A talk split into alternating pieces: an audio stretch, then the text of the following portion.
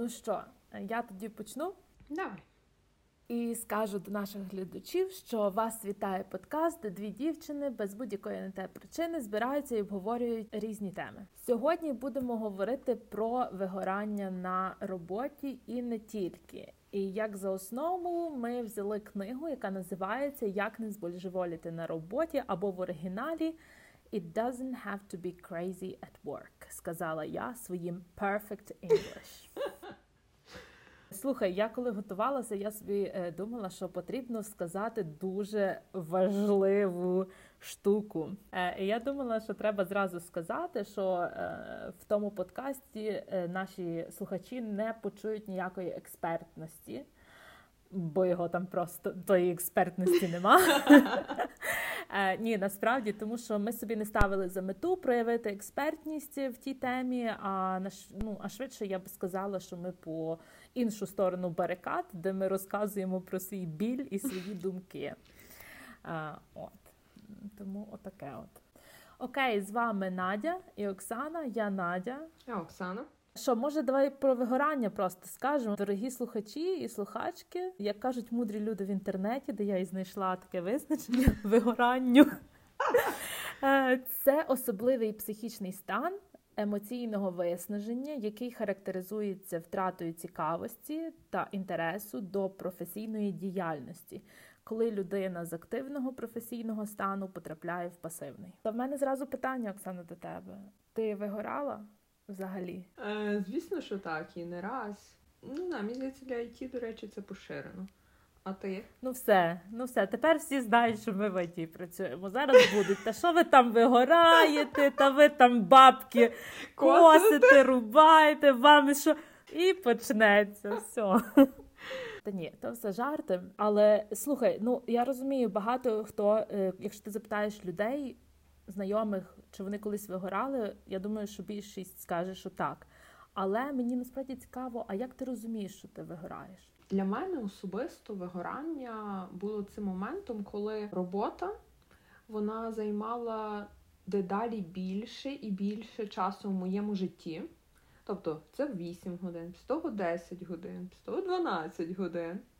Ти працюєш, все твоє життя поза роботою воно нівелюється, тому що на нього немає часу. З часом збільшується втома, емоційного задоволення стає менше, а часу на роботу все виділяється більше. В результаті в тебе немає ніякого задоволення після роботи і від угу. роботи, тому ти відчуваєш себе просто на нулі тому що нічого не лишилося поза роботою, і робота тобі також не принесла задоволення. І в мене воно ось так приблизно відбувалося. Цікаво. Я от е, сіла готуватися, хотіла згадати про свої, знаєш, вигорання. Я пам'ятаю на роботі дофіга працювала, але мені це дуже подобалось. Тобто була якась така свого роду насолода від того, скільки часу і скільки роботи ти вкладаєш. А потім я пам'ятаю, я прийшла одного ранку на роботу. До речі, на роботу я приходила найшвидше, бо як інакше. І я пам'ятаю, я прийшла одного ранку на роботу, і мені, знаєш, так типу, а, так не хочу це робити. І все. І після того це було як, знаєш, снігова кулька. Угу, так. Котилася вниз по схилу і більше більше набирала оцих емоцій, небажання цього цієї роботи, щось виконувати, щось шукати, робити і взагалі. І тоді почався вже самоаналіз, і таке, знаєш, типу, ах ти ж, ах ти ж падла. Ти що роботу не робиш? Що отримала зарплату за цей місяць? І що ти, блін, зробила? Ти ніфіга не зробила. І я думаю, що це був той сигнал, от тоді, коли я вранці прийшла на роботу, і я не хотіла робити свою роботу. Я думаю, це був перший сигнал до того, що ти вигоріла. Ну, тепер я вже це розумію. А тоді я себе гризла за це. Так, в мене щось дуже схоже до цього було. А як ти після того, не знаю, боролася з цією думкою? Ну ніяк. Ніяк, тому що мені здається, що найгірше у вигоранні це те, що ти не можеш визначити той момент, коли ти вигорів. Цікаво, бо мені здавалося, що я особисто дуже добре розуміла, що я вже вигоріла але я ніяк не могла подолати оцей момент, що я вигоріла. Ти маєш на увазі подолати його, типу, прийняти його? Не прийняти, а якось вийти з цього стану, е, коли ти такий на автоматі, просто цей сніговий комок. Я розумію, що сніговий комок, але я не можу нічого з ним зробити. Ну, типу, для того, щоб вийти з цього стану, так само потрібно багато зусиль і ну, от, середовище міняти в певній мірі. Типу, твоє емоційне вигорання частково зазвичай проблема в твоєму середовищі. І для того, щоб часто припинити це емоційне виграння, тобі треба змінити середовище. А змінити середовище це вже стрес, знаєш, такий боязнь змін. Слухай, я не знаю. А в мене насправді, оце, коли ти кажеш, що вийти з цього стану, в мене є свій якийсь такий перший крок. Якщо я бачу, що я не хочу щось робити, в мене з'являється така втома. Оце втома, оцей момент, коли ти встаєш зранку і ти думаєш, як я не хочу цього робити. Це не бажання працювати. Ем, і коли я бачу, коли я можу визначити оцю емоцію, небажання робити чогось, абсолютно нічого, просто лежати в ліжку, я розумію, що я емоційно вигоріла, і тоді я маю я перший крок будь-коли я беру сік-лів. Да, і до речі, ця книжка що мені е, в ній сподобалося, це як те, наскільки твоє власне середовище впливає на твоє емоційне вигорання. Ось і коли, типу, в мене є отакий пунктик, коли працюють всі навколо мене, наприклад, працюють в дикому темпі. І, наприклад, якась людина приходить і каже: Я тут працювала на вихідних, доробляла якусь штуку він насправді дико обесцінює твої досягнення, і відповідно і ти відчуваєш від цього і так вину, і починаєш більше працювати. Тому ось цей момент в мене дуже велику роль грає. Ну і до речі, якщо ти згадала вже про книжку, то Long Story Short, угу. ця книга це є свого роду маніфест розсудливості та спокою на роботі, е, але багато ідей можна застосувати і, і в своєму житті. Так, так. От. Е, Ну і що? Хто ті автори такі мудрагелі, хто написали таку класну книжку? Коротше, це є Джейсон Фрайд і Давид Хейнемейер Хансон. Джейсон Фрайд він є успішний підприємець, засновник процвітаючої міжнародної компанії, популярний блогер, автор бестселерів з управління бізнесом і, коротше, просто класний мужик з опису. Він є також автором книг Rework і Remote. Угу. От, а а оцю книгу It doesn't have to be crazy at work він написав в співавторстві з ось цим Давидом Хансоном. То є датський програміст, автор популярного веб-фреймворку. Він також є засновник проекту InSticky Wiki і є, до речі, автогонщиком. Серйозно? Так. І ти знаєш що? Я коли читаю оце все про цих людей, і я собі думаю, ну чуваки. Ну, ви такі всі просто класні, супер прикольні. Оцей Давид він є переможцем 24-годинних перегонів Леману 2014 року. Серйозно? Так. Боже, та я знаю про це. Я колись навіть слухала про Леман. Це ж дика річ. А це здається пустеля. Так, але але все одно це ж дуже виснажливо і дуже важко. М, Кажеш, він написав цю книгу. Мені дуже допомогла. Неможливо. Е, от, от таке от. Але сьогодні ми не тільки будемо говорити про книжку. Книжка лягла за основу нашої теми, але я знаю, що в тебе є багато класних топіків також. Так, я старалась готуватися, хоча чесно, мені було якось трохи важко готуватись до цієї теми. Я думала, буде простіше. І матеріал було якось важко зібрати, і самі роздуми були не такі вже й прості. Ось. З чого я взагалі почала своє готування? Це з того готування.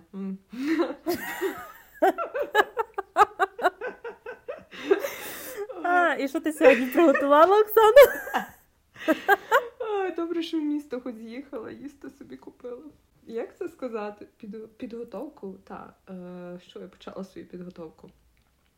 Це те перевірити, чому люди багато працюють, які нації найбільше працюють, хто найбільше страждає від емоційного вигорання? От. І там, я, до речі, дуже багато цікавого знайшла. Як ти думаєш взагалі, які нації найбільш, найбільше годин на тиждень працюють? Ну, слухай, я знаю, мені здається, це японці, тому що я знаю, що в них оця така культура, коли вони ем, перепрацьовують, і це для них нормально. Тобто вони залишаються в офісі, вони деколи навіть сплять на своїх робочих е, місцях. Тому я я, я е, моя ставка японці. Так, але вітаю, ви помилились, як і я, коли починала шукати інформацію. Ось найбільше годин працюють мексиканці. Взагалі, неочікувано, як на мене, звідки вони взялися. Абсолютно. Друге, це Коста-Ріка.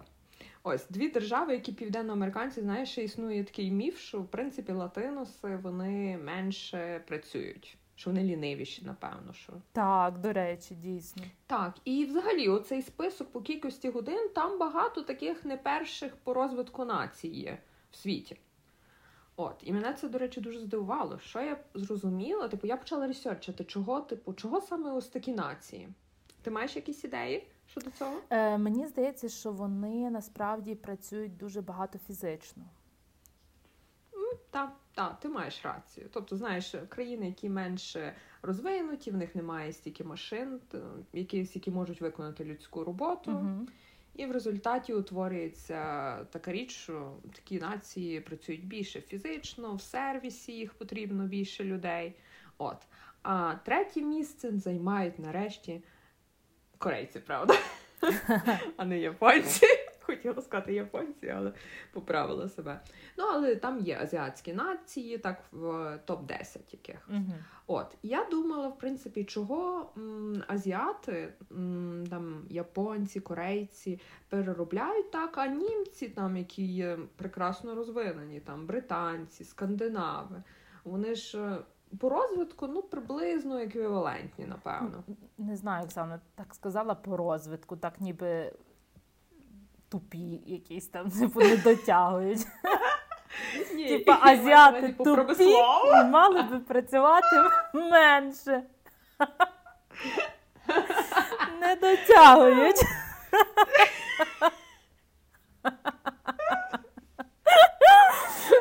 Не дотягують до нашого рівня білих людей.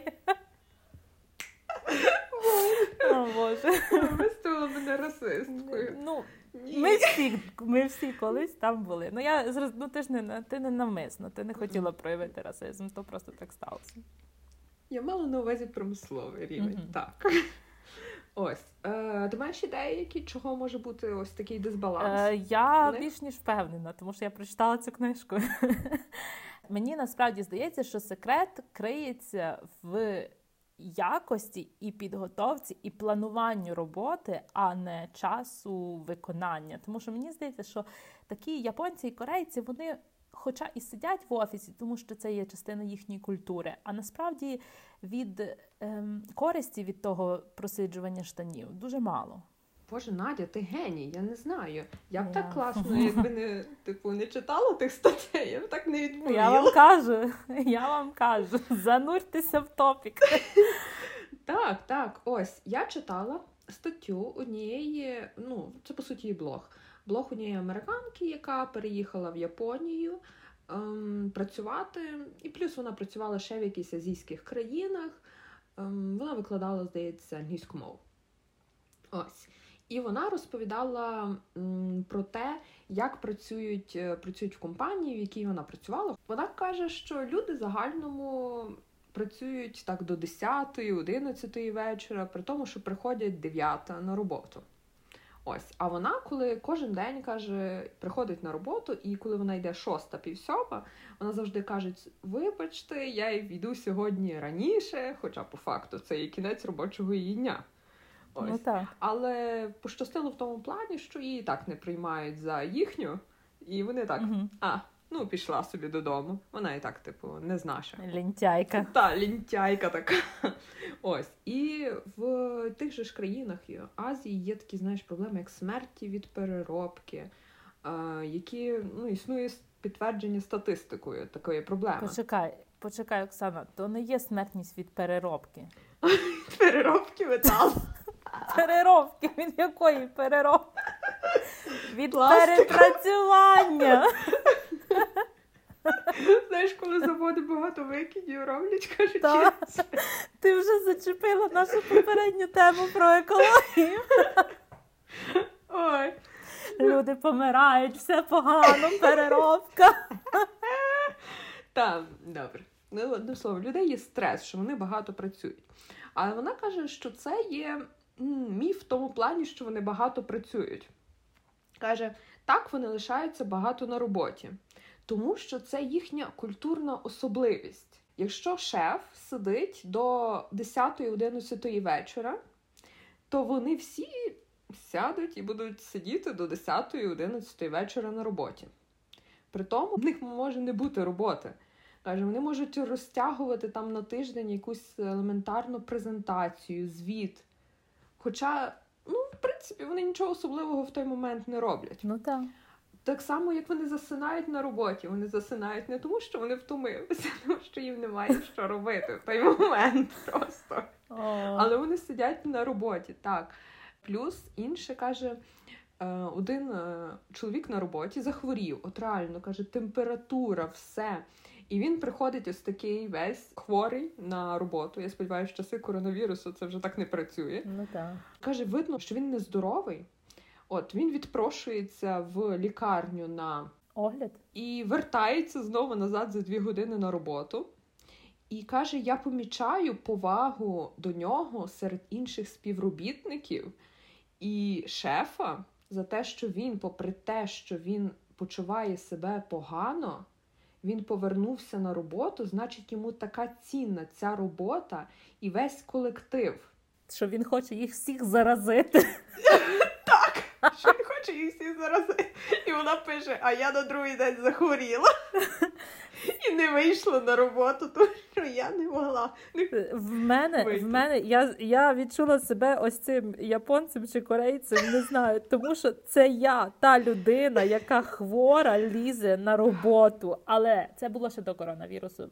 Але слухайте, я розумієш, я є та дитина, яка росла у сім'ї, де батьки казали, що 37 температура це не є вагома причина для того, щоб не йти в школу.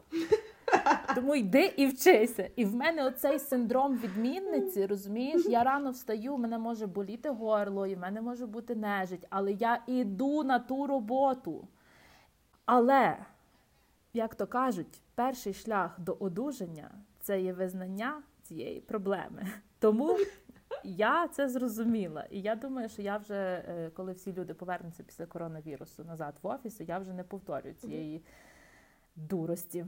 От е, так само вона розповідала про те, як вони рідко змінюють роботу, і на роботі важливо не те, наскільки ти класно працював, бо загально вона розповідала, що вони в принципі дуже низькоефективно працюють. Угу. Ось важливо те, скільки ти працював на цій роботі. Типу, то класно, що ти купу годин пропрацював, і при тому купу років попрацював, і не брав вихідних, тому що ніхто не бере вихідних. Навіщо тобі ті вихідні? І ти береш і працюєш так. Без перерв, без нічого, отримуєш таким чином підвищення, просто страждаєш від корпоративної культури. Бо зрозуміло, для мене особисто навіть на роботі знаходитись понаднормово і не мати чим зайнятися це ще гірше, аніж мати запару на роботі. А тобі як? Ну так. З цієї книжки я виписала собі цікаву фразу, де говориться, що сучасні офіси перетворилися на фабрики відволікання уваги. Щойно зайшовши до кімнати, ви стаєте учасником розмови або мішенню для запитань та зауважень. Так, так, то правда. Це на роботі ти не працюєш, звісно, що ефективно тих. Взагалі на роботі важче інколи працювати. Так, і також там ще говорили про те, що зараз ем, така культура пішла, що тобі дають, як то кажуть, в ІТ всякі плюшки. Угу. На роботі починає бути краще, ніж вдома. Е, Робота хоче тебе заманити угу. в офіс, і щоб твій, ти проводив там більше часу, ніж насправді вдома. Так. Так, то правда. І ти в результаті будеш так і проводити, бо ти відволікаєшся, але тобі, окрім цього відволікання, потрібно зробити ще частину своєї роботи на день. Тому ну, ти в результаті перепрацьовуєш, ну не перепрацьовуєш, може, але перебуваєш точно більше на роботі, ніж би ти мав, напевно, що перебувати. Так, і от як кажуть оці мудрі люди, які написали цю книжку, що численні вигоди розмивають межі між роботою і грою доти. Ну, отаке от. Але е, що я хочу сказати? Стільки є дуже багато аспектів, і насправді в тій книжці також йдеться про відволікання нашої уваги на різні чати, розмови і, взагалі, роботу і культуру. Угу, угу, так. Я би хотіла підняти тему про спортивне вигорання або вигорання у спорті. Бо коли ми займаємося спортом, ми не тільки можемо виснажитися психологічно, емоційно і морально, але і довести своє тіло до межі того, коли воно відмовиться нас слухати, і буде нам якимось чином сигналізувати, що досить себе вже мучити.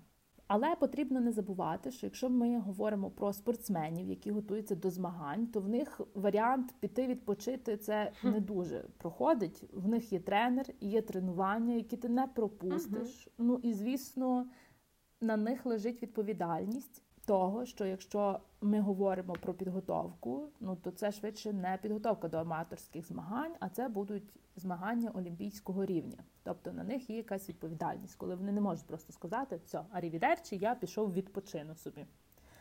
І як приклад, я хочу розповісти історію радянської гімнастки Олени Мухіної. Дуже дуже дуже давно я колись дивилася передачку на інтері. Це були, мабуть, 2000 четвертий рік, десь отак, але я дуже чітко це пам'ятаю, цю історію. І зараз я до неї повернуся.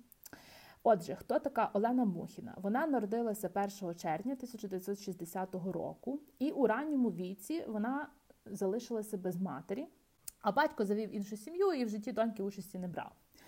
От її виховувала із дворічного віку бабуся. А сама Олена вона з малку мріяла стати гімнасткою. Вона стала гімнасткою, в неї випала така нагода. Е, от. І тренер Олени, його звали Михайло Клименко. Він узявся тренувати Мухіну 14-річною. То пізно. Це дуже пізно. Хоча, мабуть, вона тренувалася до того, але це були такі, знаєш, типу аматорські тренування. Е, він її взяв 14-річною і вирішив, що її козирем буде спеціально створена найскладніша програма. Ну, совєти, коротше. Це класика просто. Так. Е, суперлюдина, надлюдина, радянська людина. Ну так. Е, але до того Клименко працював лише з чоловіками, uh-huh. тобто він був тренером чоловіків. Uh-huh. Можна тільки уявити, які очікування в нього були, якщо це мала бути особлива інтенсивна програма. І через три роки Олена починає вигравати і брати першість у змаганнях по всьому СРСР і у Європі.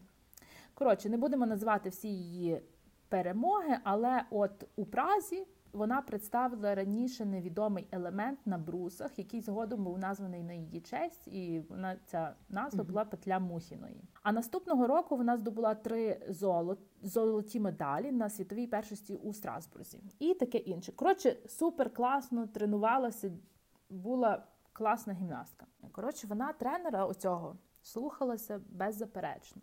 В неї були травми, сильний біль але тренер не реагував на скарги. І навпаки, він звинувачував е, свою підопічну в тому, що вона робить собі поблажки, вона лінується, вона виридує. От, А вона отримувала дуже багато травм, але вона продовжувала працювати і тренуватися. Між цим усім вона бере участь у багатьох змаганнях і здобуває різні нагороди. От, Але наближаються Олімпійські ігри. І тренер він продовжував ускладнювати її програму. Mm-hmm він додав до неї новий елемент, який був взятий із чоловічої гімнастики. От. А за спогадами Мухіної вона неодноразово говорила тренеру, що їй не вистачає швидкості і висоти для виконання нового елемента. І що сальто Томаса, це назва uh цього елементу, воно є вкрай небезпечне, оскільки вона ризикує зламати собі шию. uh І оскільки наближалися Олімпійські ігри, а вона була додана до Олімпійської збірної з гімнастики, тобто вона мала взяти участь в Олімпійських іграх. Відповідно, їх всіх там якось поселяють на одну базу, і вони там всі тренуються інтенсивно перед самими змаганнями. 3 липня вона тренувалася і вирішила прогнати всю програму. І до сих пір невідомо, чи вона зробила таке рішення самотужки, чи їй так сказав тренер якого в той день не було з нею. І при виконанні того самого складного елементу Мухіна не докрутилася і з усього розмаху вдарилася об килим. До неї підбігли, вона була непритомна, їй поміряли тиск, все було по нулях. І коли вони перевірили ноги, е, вони не відгукувалися. Так і було зрозуміло, що це, мабуть, перелом хребта. От. І багато, ну, її доставили там в лікарню в Москві, їй робили операції численні, були дуже великі надії на те, що вона все ж таки зможе повернутися в гімнастику, але вона залишилася прикутою до інвалідного крісла на багато-багато років. Але вже пізніше Мухіна в інтерв'ю одному із видань сказала, що коли вона зрозуміла, що потрапила в лікарню і не зможе продовжувати тренування, то вона про себе подумала: нарешті це все закінчилося, і я зможу відпочити. Наскільки це це таке відчуття печалі і в той же час радості? Так, ну спорт це взагалі доволі безжалісна штука, я не знаю навіть. Е, так, давай, напевно, до наступного переходимо. Угу, Давай. Я хотіла поговорити ще про інше вигорання, яке, я думаю, поширене в суспільстві, але про нього не так вже й прийнято. Ну, зараз вже більше прийнято говорити, а колись, що це за дурниця було? Це материнське вигорання. Ого. Ось. Народивши дитину, мені здається, сучасна жінка, по-перше, виявляється в повній ізоляції від суспільства е, і отримує повну відповідальність за здоров'я і благополуччя своєї дитини. По-друге, це те, що скільки б хто не читав, я думаю, що ніхто насправді не є повністю готовий, бо це дуже індивідуальний досвід мати так. дитину. Ти ніколи не будеш достатньо готовим для того, щоб доглядати за дитиною. Ти отримуєш, ну, дитина плаче, кричить, ти весь час знаходишся 24 на 7 із нею. І на тебе обсип, сипеться ще купа, знаєш, якихось суспільних очікувань, що ти маєш весь час піклуватися, що ти весь так. час маєш займатися, ти маєш бути гарною господинею. Ось, а що ти такого робиш? Ти ж просто сидиш з дитиною. Так, Ти можеш та, ти можеш і все зробити, і приготувати їжу, і помити посуду, все типу, що там такого? Посидіти з цією дитиною весь час. І з цього часто жінки попадають в складні ситуації, коли своя власна ж дитина починає тебе дико дратувати. Ем, це жахливо. Це жахливо. Я колись читала. Про досвід, перший досвід материнства, і там mm-hmm. брали інтерв'ю у деяких мам, які е, розповідали про свій перший досвід, е, як це бути мамою. І там одна жінка казала, що вона думала, що вона просто е, сходить з розуму, тому що її не покидала думка того, що вона хоче просто позбутися своєї дитини. Так. І це є дуже дуже страшно, але напевно страшніше теж, наскільки суспільство на це реагує. Та яке, як так можна говорити? Це твоя власна дитина, і це ще більше давить на жінку, яка має дитину. Вона думає: блін, може зі мною щось не так? Так. Може, я така одна в цілому світі, так. що я таке відчуваю, що я така жахлива і погана мама. Так, ти знаєш, я ще згадала одну е, штуку. Я колись читала, тому це було дуже давно, тому я можу помилятися в своїх показах, але я чітко пам'ятаю, що в статті йшлося про те, що досліджували, е, як ми реагуємо на різні звуки, і які uh-huh. звуки завдають нам найбільшого стресу. Ти знаєш, що було просто в топчику цього списку?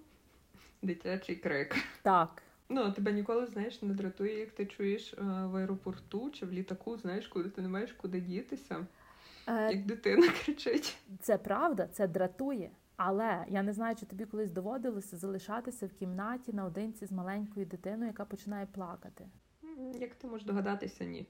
Я просто дивилася, знаєш, як оцей, оцей е, я я знайшла, що це, з чим це можна порівняти. Знаєш, коли вмикається сигналізація, uh і в тебе є страх, що зараз приїде поліція, а ти не знаєш, як вимкнути цю сигналізацію. І ти і ти насправді не грабіжник. І в мене така була ситуація в реальному житті. Оце таке саме, коли плаче маленька дитина і нікого немає поряд.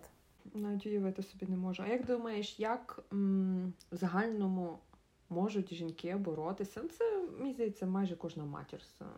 Ну, типу, жінка, яка стала матір'ю, стикається з таким. Щоб відповісти на це запитання, я собі уявлю, наприклад, якщо я є цією мамою, яка має цю дитину, і я стресую до того рівня, що я починаю уже типу відчувати, що я хочу просто поїхати, закрити двері і втікти від цієї дитини. Мгм. Я думаю, що в такий момент найкраще, що може статися, це коли близькі або рідні прийдуть на допомогу і скажуть: іди, я побуду з дитиною. Так, але мені здається, люди мають, е, сім'я має розуміти, що жінці потрібна перерва від того, щоб бути мамою. Тобто чоловік він має брати таку активну участь у вихованні дитини. Він вдень почує, коли вона плаче, принаймні. Ну так, І так само Ну, можна так. лишати так. дитина чи дружина. Я не знаю. Він почує, що вона плаче, але не прийде на допомогу. Але так, жінкам потрібен відпочинок навіть від своєї дитини. І потрібно за це не осуджувати їх в будь-якому випадку. Чого нашому суспільству ще треба вчитися і вчитися. Це правда. Я погоджуюся, тому що, і знаєш, я інколи відчуваю таку гордість і таку вдячність нашим мамам, тому що згадуючи ті роки, коли ми народилися, тобто це не було ніяких памперсів. Е, я пам'ятаю, в мене тато та я пам'ятаю, в мене тато стояв в черзі е, для того, щоб купити коляску. Але не в такій черзі, типу, як до магазину. Це типу, знаєш, як це в Радянському Союзі ти мав записуватися, і там тобі мали сказати, коли тобі треба. Можна буде мати коляску своїй дитині купити. І слухай, ну це взагалі. Дитяче харчування це було дефіцит. Я пам'ятаю, мені мої батьки розповідали. Їм е, ну, тобто дитячого харчування теж не було, як завжди, нічого не було. Це 90-ті. Угу. І вони купили, типу, появилося, і купили стільки, що, типу, ж там половина ще лишилася. Вони, типу, невідомо, чи воно буде другий раз. Ну так, так. Давай переходимо, не знаю, маєш ще щось таке? Е, ні, ти знаєш, в мене, в мене отакі були теми. Угу. Ну, я ще мала таку невеличку зовсім річ. Ми, ми частково зачіп, зачіпали цю тему, проте про знецінення. Угу. Ось. Ем, і про його культурологічні особливості. Поки я е, шукала про синдром вигорання, я так само паралельно дивилася про сприйняття наших власних досягнень. От. І читала одну жіночку, е, яка приїхала, здається, з Британії до Білорусі. Оця жінка розповідала, що в нашій культурі ну, виглядає так, що є схильність до знецінення е, в наших вже культурних традиціях, як то таке щось. На прикладі чого вона це наводила? Ось вона казала, що, е, що як наші люди, почувши від когось подяку, Угу. Відповідають, не замислюючись, як нема за що. Стандартна відповідь. Угу. Вона казала про те, що можна порівняти з американським виразом е, на подяку типу «You are welcome». І що вона мала на увазі? Те, що Їхня подяка це наче те, що вони визнають те, що вони доклали якихось зусиль е, для того, щоб тобі допомогти. А в нас це якесь таке ніби як знецінення. Та нема за що. Типу, ой, це було знаєте, це нічого угу. такого. Та-та-та. Та, це типу аля для тебе завжди. Будь ласка, я зроблю, допоможу тобі. От я ще після того навіть загуглила, е, що точно означає «You welcome». Є такий сайт Quora, е, де задають типу якісь всякі різні питання, і люди відповідають на них. От і там було питання, що означає «You are welcome». Один відповів, що він використовує, коли якісь незначні речі е, хтось зробив, наприклад, передав сіль. Він каже, що no problem, типу sure і так далі. Аля ним наше нема за що. Ось. А коли вже хто е, тобі зробив якусь е, послугу, Мгм. чи він зробив комусь послугу, тоді е, він використовує you are welcome. Це такий звичайний, дуже дуже Мгм. банальний приклад про те, як в звичайній мові ми знецінюємо свої досягнення. А ти як помічаєш, що м, твої е, якісь досягнення були знецінені? Чи ти сама інколи в мові звичайній знецінюєш досягнення чиїсь? Я не можу сказати чітко, тому що ти настільки звикаєш до мови і настільки звикаєш до її е, до вираження чогось своїх емоцій цією мовою, що ти не замислюєшся дуже глибоко в ну, типу, які емоції ти вкладаєш в ці слова. Тобто ти їх використовуєш, ти, ти це так, як наче знаєш, ти народився з чимось, і воно так довго було з тобою, що ти не помічаєш цього.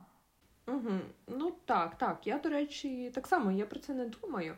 Але після того, як я прочитала е, цю річ про дякую, нема за що, я вирішила подумати, як я інколи говорю, або ж е, які слова я могла чути від когось. Ось я часто за собою помічаю, що я говорю таку, наприклад, фразу у всіх таке буває. Нічого страшного, і ти переживеш. Я таке точно говорю. Ну, І так. я цим не горджуся. І я розумію, що я щойно знецінила е, почуття якоїсь людини, як вона сприймає свої досягнення. Слухай, і, ой, не кажи, Оксана, я щось від тебе такого ніколи не чула. Серйозно? Ну мені Серйозно. здається, що я таке можу сказати. Собі хіба можеш сказати. Ти, я, я від тебе таке ніколи не чула, тому що Ой, що кажеш, я гарна людина? ти настільки толерантна людина, що ти би таке нікому не сказала. Ти би навпаки підтримала і якось сказала, не переживай, все буде добре і так далі. А ні, всіх таке буває. Це не ти. Боже, добре, значить, це я в своїй голові говорю. Це ти тільки собі сама говориш, Оксана. Тому вчимося сприймати правильно свої досягнення, відпочиваємо і готуємося до наступного випуску. Мораль тої всієї історії така, що нам потрібно слідкувати за собою, цінувати себе і не вигорати, і піклуватися про себе. Так, тому всім гарного дня, тижня, вечора. Та і до нових не зустрічей, а Слухань, як у Верховній Раді. так, почуємося. Па-па. Па-па.